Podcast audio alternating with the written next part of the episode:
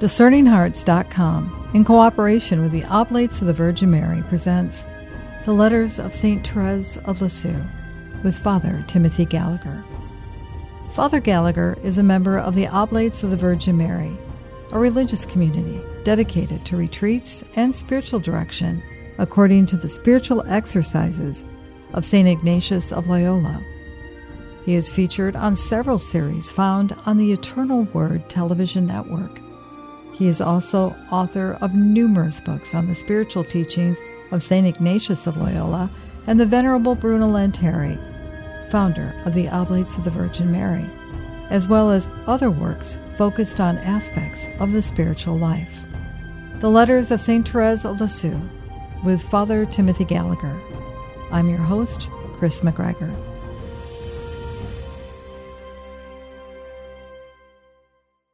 What I'd like to do now is to look at a number of anecdotes in Therese from these various primary sources we've been citing.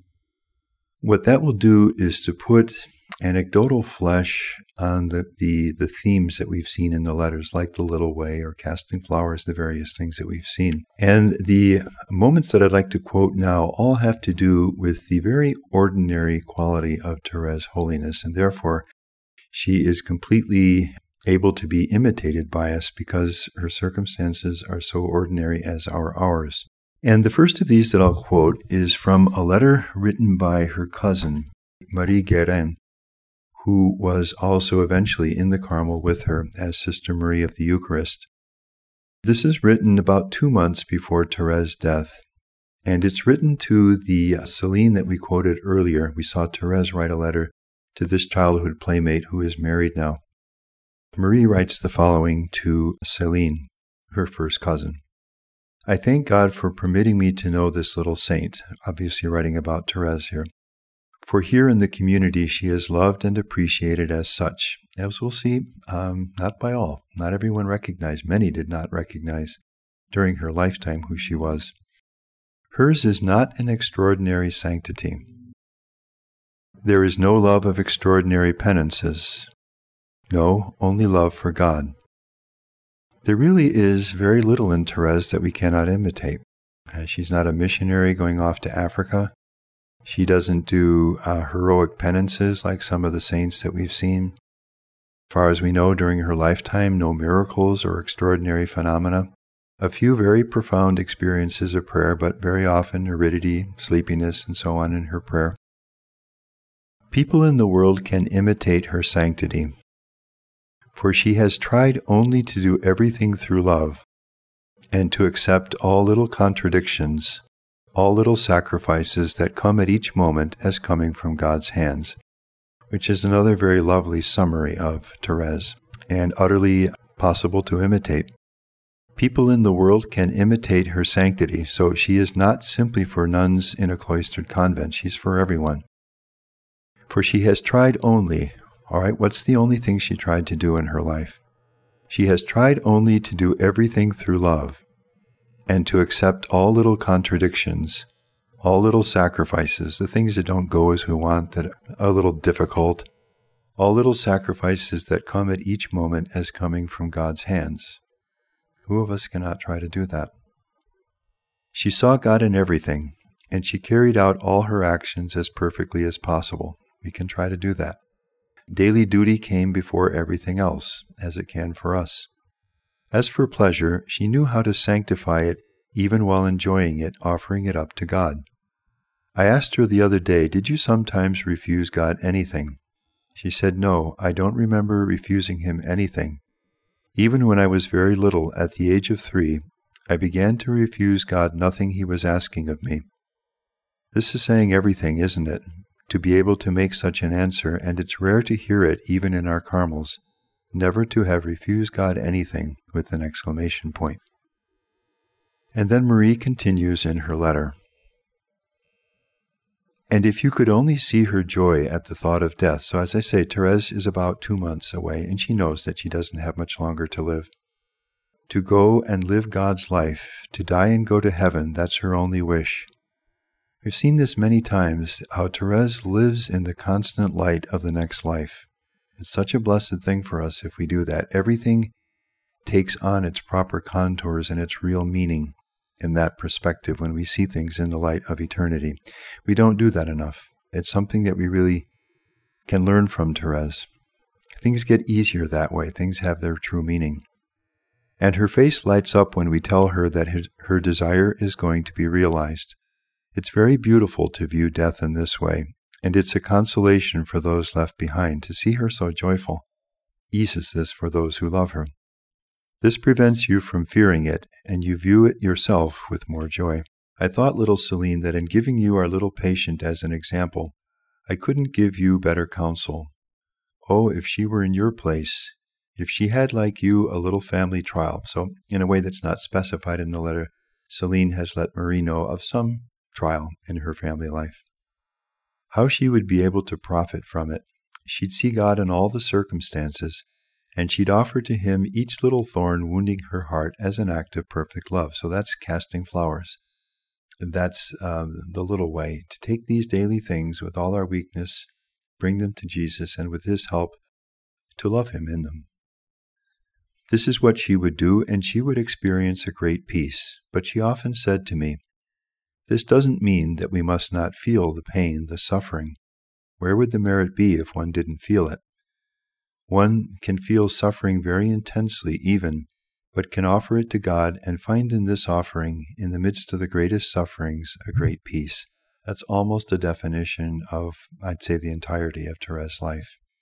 The peace, the smile that were so typical of her were born of this choice in the face of the thorns, to use one of her metaphors, that were so real in her life.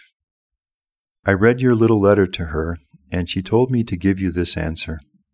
Tell Celine that I shall never forget my little childhood friend, and when I am in heaven, I shall watch over her in a very special way. Tell her that God is calling her to be a saint in the world, this married woman and mother. Tell her that God is calling her to be a saint in the world, and that he has special plans for her and a special love. I transmit her words just as she has spoken them. Now, to put a perspective on what we've just seen Therese's cousin Marie say about everyone regarding Therese as a saint, and this is from the depositions of the witnesses for the cause of beatification, and this is Therese's sister Pauline, Sister Agnes of Jesus, Mother Agnes of Jesus, as she was in the Carmel. So her sister Pauline indicates the spiritual richness of Therese, and then says this, "Some nuns, however, saw her differently. One said it was not very difficult to be a saint when you had everything you wanted, like she had. She was with her family, so she had entered Carmel, but she had three of her sisters and a cousin with her, and held in high esteem. I feel," her sister says, "obliged to point out that this nun, though a long time professed, was not possessed of very sound judgment." So what Pauline is obviously saying is that, in fact, was not the case. And, of course, we've seen that abundantly. During the servant of God's, so that's Therese's, illness, another said, "I wonder what Mother Prioress will find to say about Sister Therese of the Child Jesus." Now, what she's referring to, this is that often quoted comment that when they would put together the obituary on the occasion of the death of a sister and send this as a circular letter to the other Carmels, this sister's saying, well, what can they possibly write about Therese, you know? Wouldn't you hate to be that nun who, knowing she's the one that said that and how the world looks now on maybe the blindness of that statement? Well, I smile a bit as you say that because, yeah, obviously. But there's actually a very profound point touched right there, because it was not only this sister, but most of the sisters in the Carmel, so the 25, 26 of them, with the exception of three or four of those who were closest to her, most of them saw nothing extraordinary about her. And I say this is a telling point because how much do we know about the people with whom we live, our family members? How much are we seeing, to use a poor metaphor, in the pie chart of the totality of this person? How much do we see? We think we see 100%. These sisters thought they saw 100%. They were probably seeing 10%, you know, if that. And that's why most of the sisters were just utterly amazed when, after her life, she became this worldwide figure universally loved. They couldn't get over it. She was so ordinary. They would say, what about the people with whom we live? And what if we had eyes to see at least a little bit more what's really there? Yeah, it's a profound thing. Or even the person that you are sitting next to in a cubicle at work, or the one who is ringing your groceries up for you, or cutting your grass, or whatever that might be. You just never know. Even the person that may pass you on the freeway and frustrates you. We just never know the story. And so that's something for us to reflect on, I think. And as you said earlier, even the daily examine can help us go back and reflect on the people that we encountered. I think that's a great point, Chris. It would be worthwhile even stopping our listening at this point and just let the Lord shed light on the people with whom we live. So Pauline goes on about this sister who made that remark. So the sister says, I wonder what Mother Prioress will find to say about Sister Therese of the Child Jesus. What can one say about a person who has always been pampered? Well, we've seen enough to know where that lies, and who has not had to acquire virtue at the cost of struggles and suffering like the rest of us. So she just really misses everything here. She is gentle and kind, of course, but she's that way by nature. I learned these words from Sister Therese herself. She overheard them. On the other hand, it must be noted that the lay sister who said that also said that Sister Therese was a saint. But that's how she was seen. She was seen as just completely ordinary. It's an ordinary holiness that is within the grasp of all of us. You know, another telling moment in that letter at the very end, as you said, the person saying that, the sister saying that, would say, but yet she's a saint. But in a way she's saying, but she's had it easy. And so her road to holiness, her road to sainthood has been an easy one. And that, I think, is a big misnomer, is that somehow that those who are saints, everything's lined up for them so that they can enter into that road. We may see people that appear to us to be very holy, and that's not something that we can attain to, because look at them. They had holy parents, and they had holy upbringing and everything on the surface. I didn't have that. But as you've broken open over the course of the conversations that we've had, there were so many struggles and so many challenges. That would be a misnomer to somehow say that we can't do it because our lives are much more messy than what they had to experience. We can go back over her life, you know, the deaths in the family, all the tragedies, the mental illness of her father, her own physical struggles throughout all of her life, the profound emotional struggles from the separation anxiety as she lost one mother after another.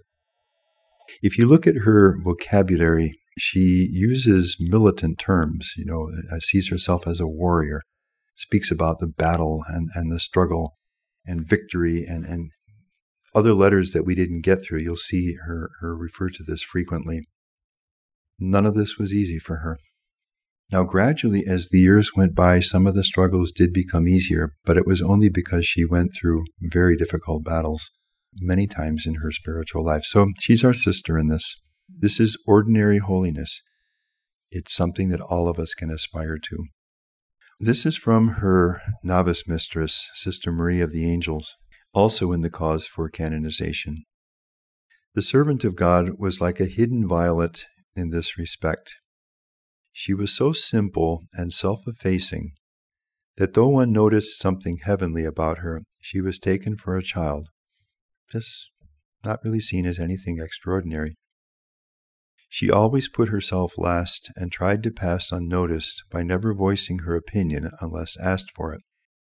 And this is one of these astounding paradoxes in Therese, so hidden in her life and so utterly known to the entire world after her death.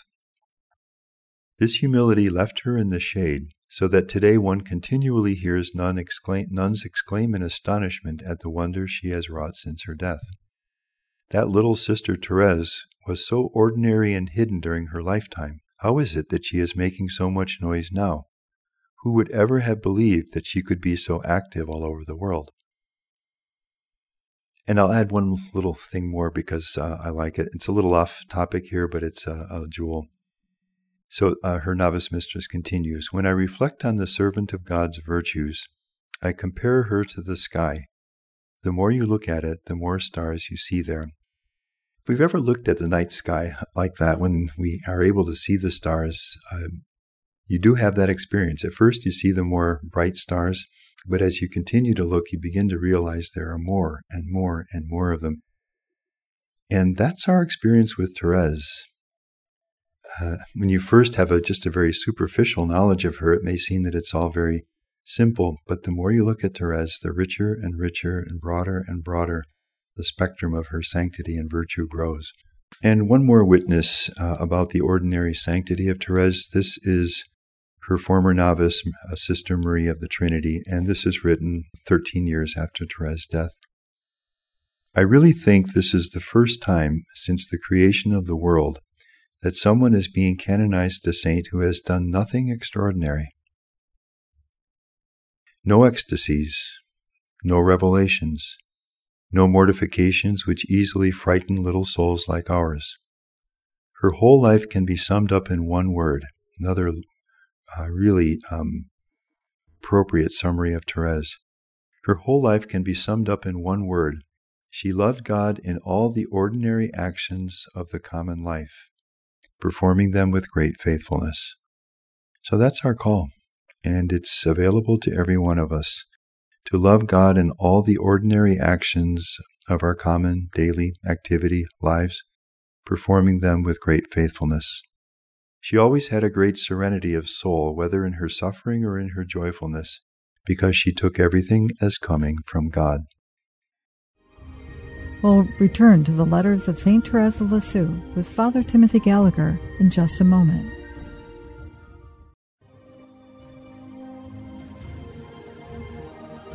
Did you know that you can obtain a free app which contains all your favorite Discerning Hearts programs?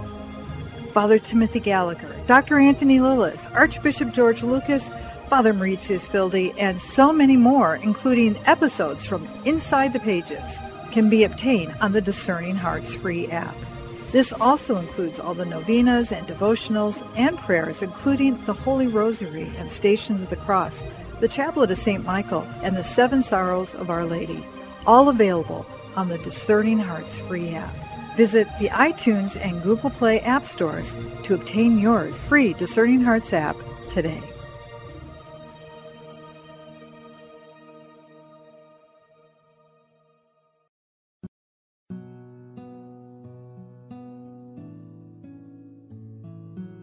A prayer for the intercession of Venerable Bruno Lanteri. O Father, fountain of all life and holiness, you gave Father Bruno Lanteri great faith in Christ your Son, a lively hope, and an active love for the salvation of his brethren. You made him a prophet of your word and a witness to your mercy. He had a tender love for Mary, and by his very life he taught fidelity to the Church. Father, hear the prayer of your family, and through the intercession of Father Lanteri, grant us the grace for which we now ask. May he be glorified on earth, that we may give you greater praise. We ask this through your Son, Jesus Christ our Lord. Amen.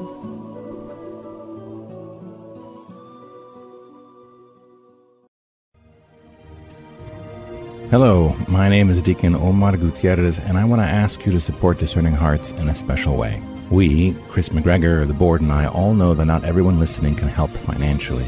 We know we have listeners from all parts of the world, and we have made a commitment since the beginning to make the truths shared through Discerning Hearts totally free. So while you may not be able to contribute financially, what you can do is certainly pray, but also give us positive reviews on whatever platform you use to listen to us. If it's iTunes, Android, Stitcher, Spotify, however it is that you get these podcasts, or if you're on YouTube and you like our videos, please give us a good rating and write a review. The more good ratings and reviews we get, the higher our profile, and the more listeners will discover us, listeners who may have the means to contribute in the future. Please consider rating us and writing a positive review today. We now return to the letters of St. Therese of Lisieux with Father Timothy Gallagher. Father Gallagher, as you explained from this observations of her former novice master, that she didn't appear to have anything extraordinary in the realm of phenomenon, but it was her living out that selfless love, that loving, giving, and not expecting anything in return. And yet we've heard Therese referred by the Church in some documents and some of the audiences from Pope Benedict that she was a mystic. And is it possible that we sometimes, some of us, might have this vision of a mystic as someone who does have extraordinary phenomenon that bears witness to an extraordinary grace? It may not be that everybody has the same experience, but have that mystery, the mystery of Christ as St. Paul speaks about, that entering into that, it looks different for everybody. But it's that movement from a selfish love into the selfless love is exemplified by Christ.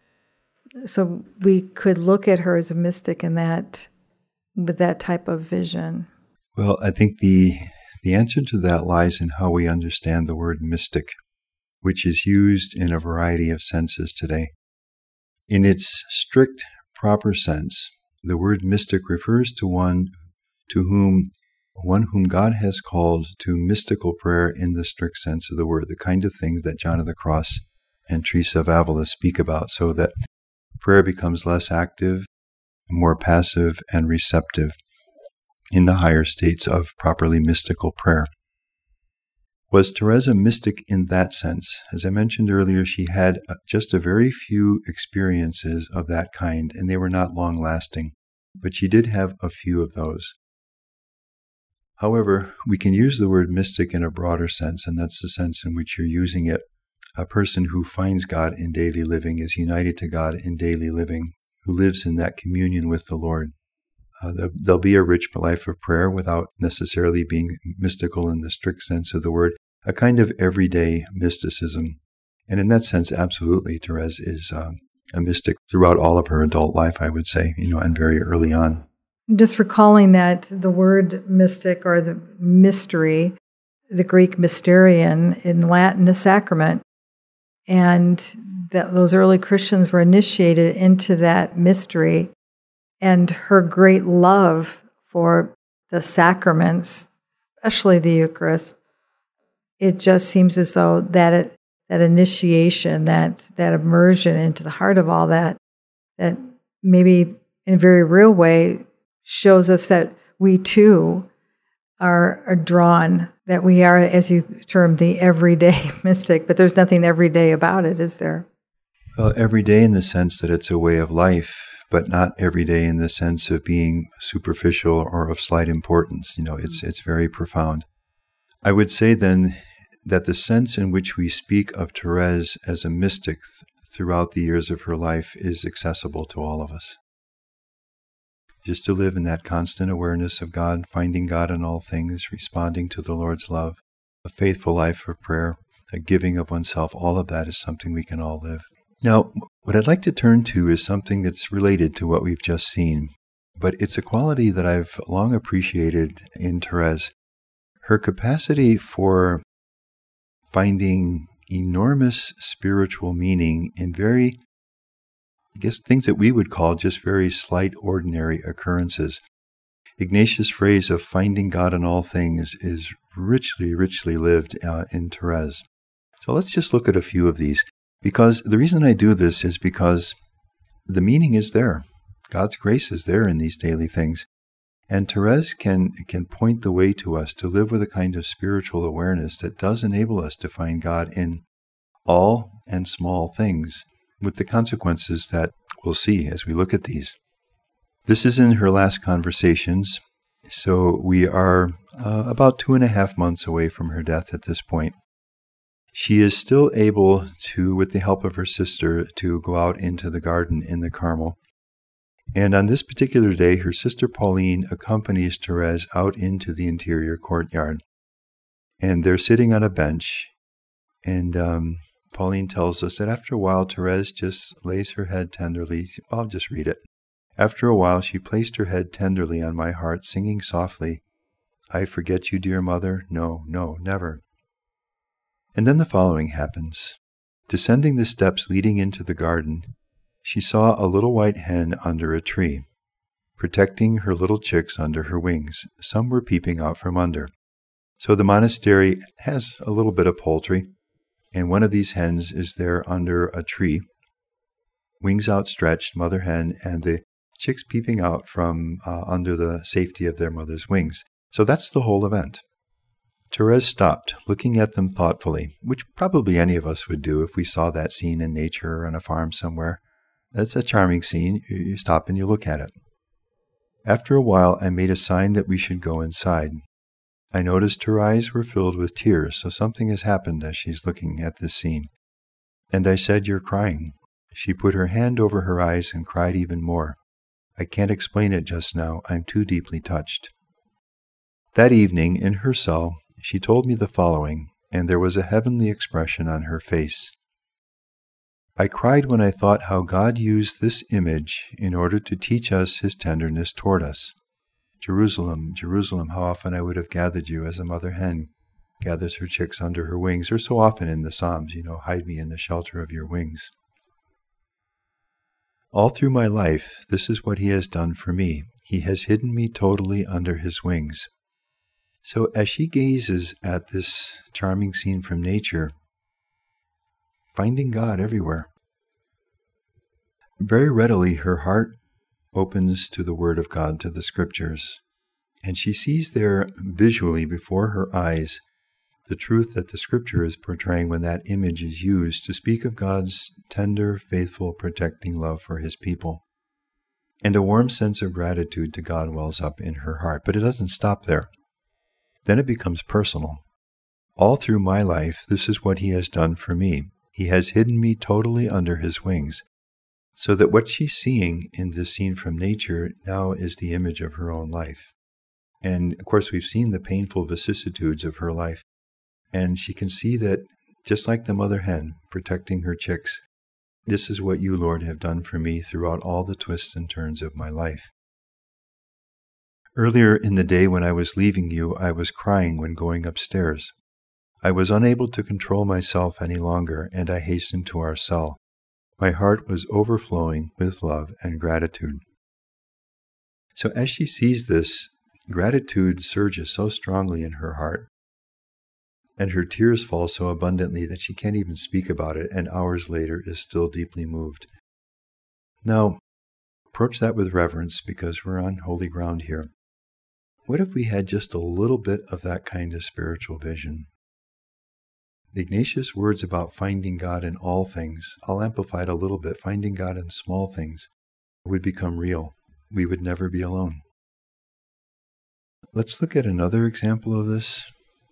All right, this is again her sister Pauline. It's about 5 weeks after the experience that we just shared. Pauline writes, she told me about the following incident, the memory of which was the source of a great grace for her. Now you can already foresee what's going to happen. It's going to be a very small thing, but she will find an occasion for a very rich, profound grace in it.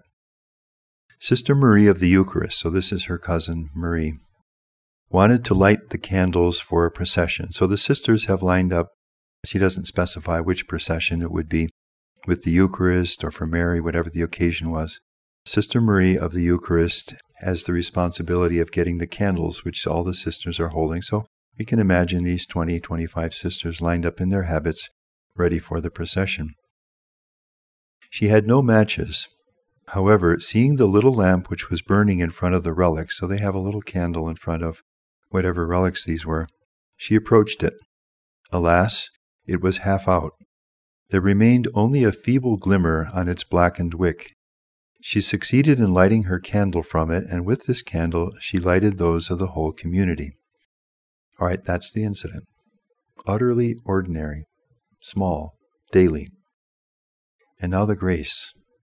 It was, therefore, the half-extinguished little lamp which had produced all these beautiful flames, which in their turn could produce an infinity of others and even light the whole universe. Nevertheless, it would always be the little lamp which would be the first cause of all this light. How could the beautiful flames boast of having produced this fire when they themselves were lighted with such a small spark? And now the application. It is the same with the communion of saints. We don't think enough about the communion of saints. It's very real for Therese. The bond that links us with all of us who share life in Christ in this world and in the world to come. It is the same with the communion of saints. Very often, without our knowing it, the graces and lights that we receive are due to a hidden soul.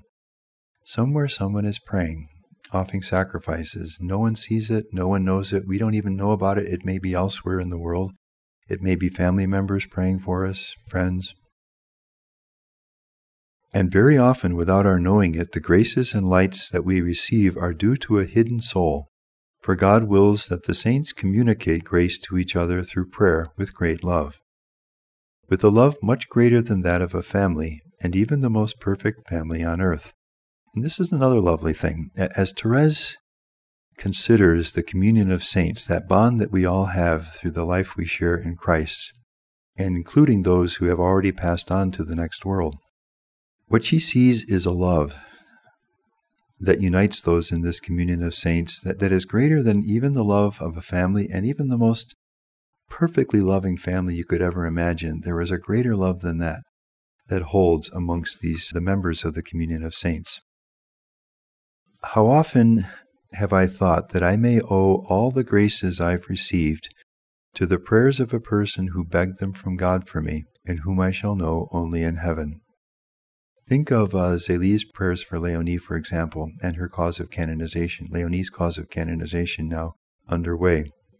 So what this does is it amplifies again something else. We're all aware, for example, of the prayers of St. Monica for her son, St. Augustine. And it's a very dramatic instance of faithful, persevering prayer of a mother, of a family member, for another family member with the wonderful richness of grace that flowed from it. What Therese is highlighting here, that's the little candle with the wick half out that was able to light all these. There are much less glamorous, much less notable instances of this going on all the time. Hidden people praying, saying their rosary daily perhaps, offering their Mass for someone. And God works marvels of grace through the prayer and love and sacrifices of these hidden persons in ways that we will only know in eternity. So if any one of us has been praying year after year after year, for this person or that person, or for peace in the world, for things that just seem too large ever to hope for, but doggedly, faithfully, perseveringly praying for this, then what Therese is saying here is she learns powerfully from the illustration of this almost extinguished candle having the power to light even the whole universe ultimately, the power of those prayers, and it's such an encouragement to continue with that kind of prayer on behalf of others. Yes, a very little spark will be capable of giving birth to great lights in the Church, like the doctors and martyrs. So where did a Francis of Assisi come from, the Saint John Paul II, a Teresa of Calcutta? Who can say the hidden prayers and efforts to be faithful to the Lord that created the grace-filled space in the communion of saints in which these graces could be given to the world? You've been listening to The Letters of St. Therese of Lisieux with Father Timothy Gallagher. To hear and/or to download this conversation, along with thousands of other spiritual formation programs, visit DiscerningHearts.com. This has been a production of Discerning Hearts in cooperation with the Oblates of the Virgin Mary. I'm your host, Chris McGregor. We hope that if this has been helpful for you, that you will first pray for our mission, and if you feel us worthy, consider a charitable donation which is fully tax-deductible, to help support our efforts. But most of all, we hope that you will tell a friend about DiscerningHearts.com and join us next time for The Letters of St. Therese of Lisieux with Father Timothy Gallagher.